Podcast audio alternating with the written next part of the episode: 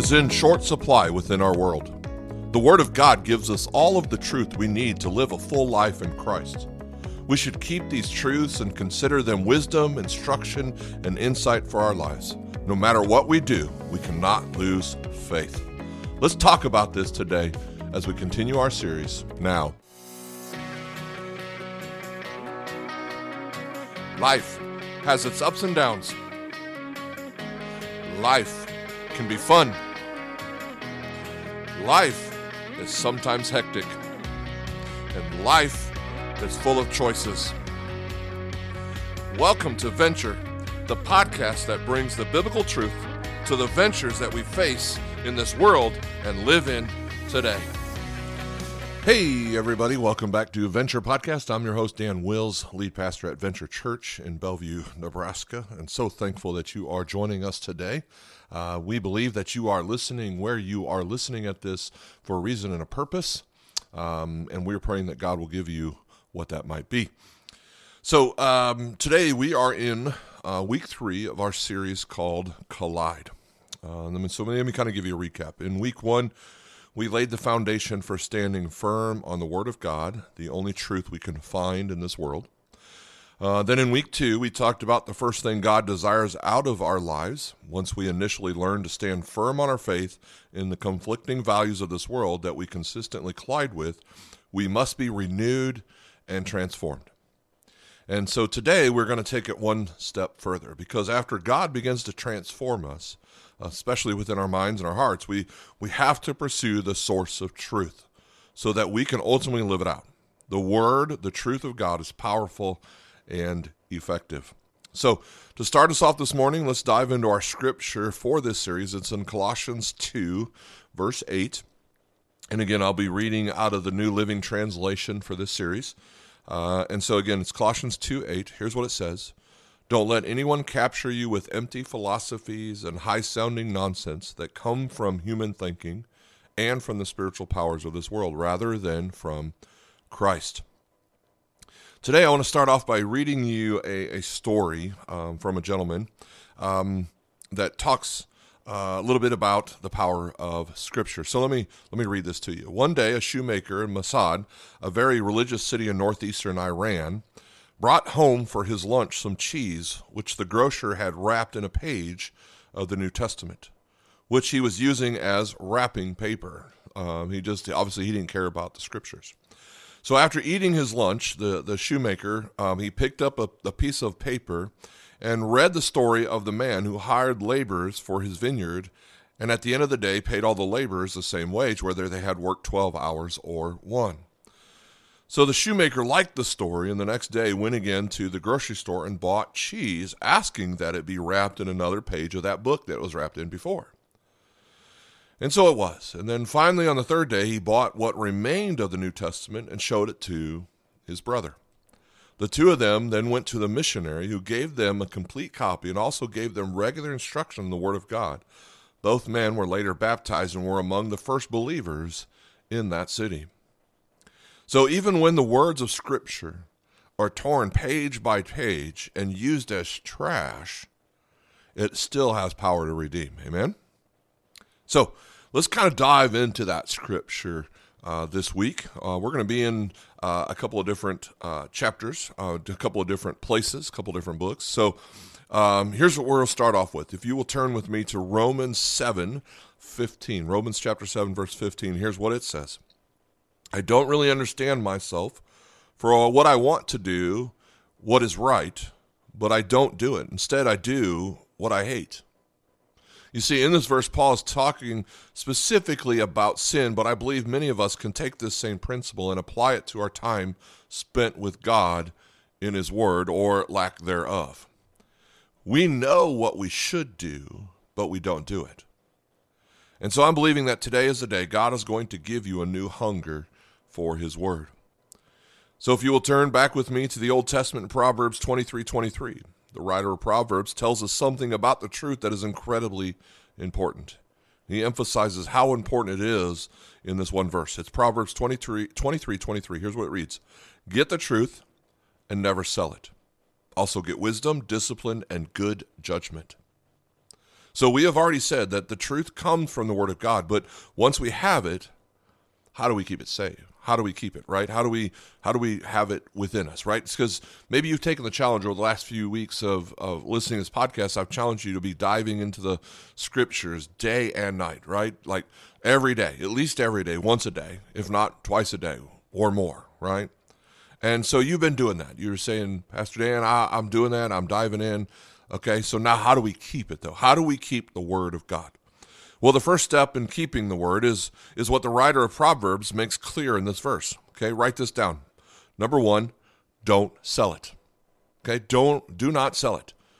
Just so you know, I don't think he's talking about us standing on the side of the road with our Bible attempting to sell the physical Bible to someone. Like, hey, here's a Bible, get your Bible, you know, that type of thing. Instead, the writer's talking here about an eternal struggle. It is one thing to, to receive the Word of God, it's another thing to actually keep it as a priority of your life. And let me say it again. It is one thing to receive the Word of God, right? Because many people receive the Word of God. You receive the Word of God. If you go to church, you receive that Word of God. Even atheists know the Word of God. They've received the Word of God, right? But it's another thing to actually keep it as your priority in life. Let me give you an example. Uh, I have a friend that, that many years ago was was led to Christ by someone who shared the Word of God with him. Uh, he actually was a friend of mine since he was he was little, and uh, he became a very strong man of God. Uh, he was serving in his church, and and he would even go around speaking to people about his testimony because he lived in a family that just just was just wasn't great. I'll put it that way. Okay, it was not good. The good thing is this is not part of the story, but his family did come to know Christ, which is which is awesome. But but here he's got this this he's got this testimony he's sharing people. In fact, in his testimony, he uses tattoos that he grew up with, um, that are old tattoos. That some of them he changed into Christian tattoos. So he would actually walk through Scripture using the tattoos on his body because that's who the people he was meeting, and he could in a, in a, have a dialogue with them and and so forth. So, but well, so now we come to not too long ago. I ran into this said friend, and now he no longer believes in God. And he's even joined the Hells Angel Biker Club. And so I asked his family, what happened? You know, like, what, what happened to this guy? And they shared with me that, that he started to have doubt, and, and what he read and believed, um, he started to have doubt into as well. And then, then he ran into someone that affirmed that doubt for him. And he is where he is now, very far from God.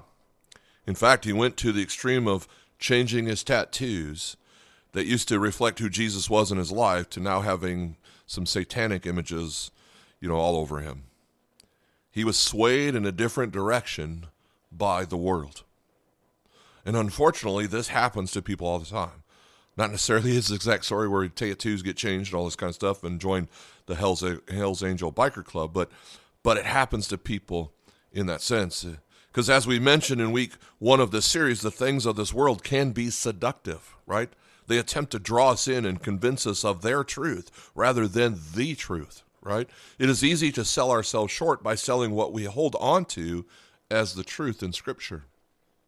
Maybe some of us are in that place right now. We, we feel an eternal war going on within us. We feel as if we are being pulled in two different directions, and, and the direction of the world is gaining an advantage because we know it will offer this satisfaction that we can see and feel, right? Although it's temporary, we still are attracted to it because we can see and feel it. Jesus had an external dialogue with a woman about this same struggle in her life. Uh, it comes in John 4 uh, 7 through 15. And if you haven't figured it out, we're going to be all over scriptures today. Because if we're going to talk about the word, we need to read the word, right? So, John 4 7 through 15. Here's what it says Soon a Samaritan woman came to draw water, and Jesus said to her, Please give me a drink. He was alone at the time because his disciples had gone into the village to buy some food. The woman was surprised, for Jews refused to have anything to do with Samaritans. And so she said to Jesus, Are you a you are a Jew, and I am a Samaritan woman. Why are you asking me for a drink? And Jesus replied, If only you knew the gift God has for you and who you are speaking to, you would ask me, and I would give you living water. But, sir, you don't have a rope or a bucket, she said. And this well is very deep. Where, where would you get this living water? And besides, do you think you're greater than our ancestor Jacob, who gave us this well? How can you offer better water than he and his sons and his animals enjoyed? And Jesus replied, Anyone who drinks this water will soon become thirsty again, but those who drink the water I give will never be thirsty again. It becomes a fresh, bubbling spring within them, giving them eternal life. And I love this part. No questions asked. She says, Please, sir, the woman said, Give me this water. Then I will never be thirsty again, and I won't have to come here to get water. In the story, Jesus offered the woman the true source of life, one that would satisfy her completely. And before this interaction, she was in the middle of being pulled in worldly directions. In fact, I would encourage you to go back and read uh, the beginning of John chapter 4 and find out what she was dealing with. And so, all the while searching for what she would, would truly satisfy her, and here it comes walking into her life. The truth incarnate, Jesus Christ, literally collided with her sin, and she was set free. The Bible tells us elsewhere that Jesus is the Word of God in the flesh, John 1:14. So therefore, if we know Jesus, we know the truth. And how do we learn more about the truth? We spend time in the Word of God. And once we know it and we learn to not lose it, I believe there's a proper response God desires from us that we give it away freely. And so this brings us to the second step of how do we keep the Word of God? If you can, write this down. We share it. We share it. Now you're like, Pastor Dan, that's a that's an oxymoron. You just told us to keep it, but now we're going to share it, right? Yes. okay. All throughout the Bible, it is made clear that the word was never meant to just dwell within us. Okay, so we have to keep it within us, but we also want to share it. Turn with me to Matthew 28 18 through 20. Some of you already probably know what I'm about to read. Here's what it says Jesus came and told his disciples, I have been given all authority in heaven and on earth. Therefore, go and make disciples of all the nations, baptizing them in the name of the Father, and the Son, and the Holy Spirit. Teach these new disciples to obey all the commands I have given you, and be sure this I am with you always, even to the end of the age. This passage is often called the Great Commission. Jesus commands his disciples to go and spread the word of God, the gospel message about him to the world. And I believe the same commission is given to us. When we accept Christ, when we begin to read and study the Word of God, even when we begin to put into practice, we are then called to go and share it.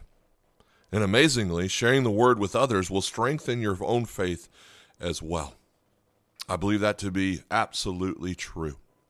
Okay, and I've also believed that, that this isn't just for for just uh, you know people who are called into ministry, just you know pastors and deacons. That's yes, it's part of our our calling, but it's not just our call; it's your call.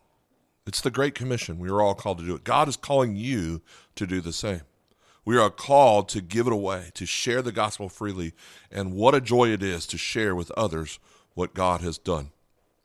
You have a story to tell as well. And chances are, if you've invited Jesus to do something in your life, he has shown up, right? So share it with someone this week. Share it with someone this week. If you've had God show up in your life, Jesus show up in your life to do something, share it with somebody. And maybe today you're in a place where you are tempted to sell yourself short by, by following world temptations, worldly temptations, rather than the eternal truth in the Word of God. You feel like you have an eternal wrestling match going on well, it's true because the kingdoms are colliding within you. They are, right? There's the worldly kingdom and God's kingdom. They're colliding within you, and you feel like you need to make a choice. Well, I believe you do need to make a choice. But today can be that day where you submit fully to God's word. It's the only true source uh, of abundant life. It's the only thing that can fully satisfy you. So I have two questions for you. Will you allow it to do its work in you? And would you pray that God would soften your heart to his gospel? I'll ask those again. Will you allow it to do its work in you? We're talking about God's word.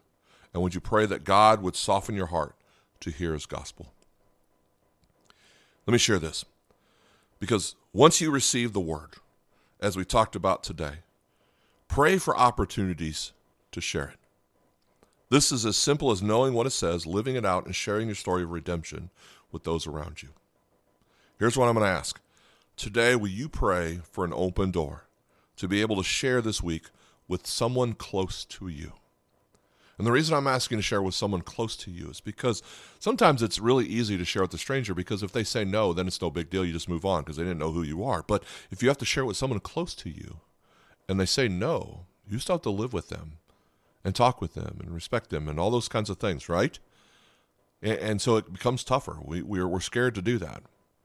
And so here's what I'm asking you pray for an open door to share this week with someone close to you. Because there's so much joy that comes with giving the gospel to someone else. In fact, Jesus said it's more blessed to give than it is to receive. It's Acts 20 35.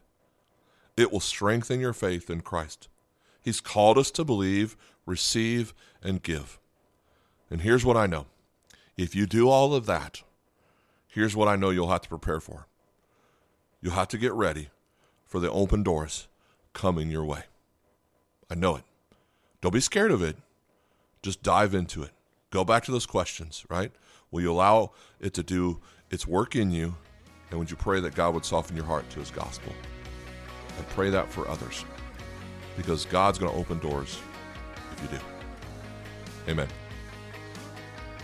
This concludes another episode of Venture Podcast. We hope you're enjoying this series as much as I am. Uh, please continue to listen to our podcast and down, make sure you download the next episode because it will conclude uh, the series on Collide. We'll talk to you soon. If you'd like to know more about Venture Podcast in Chandler Acres Ministries, or you'd like to become a patron, please visit us at chandleracreschurch.com.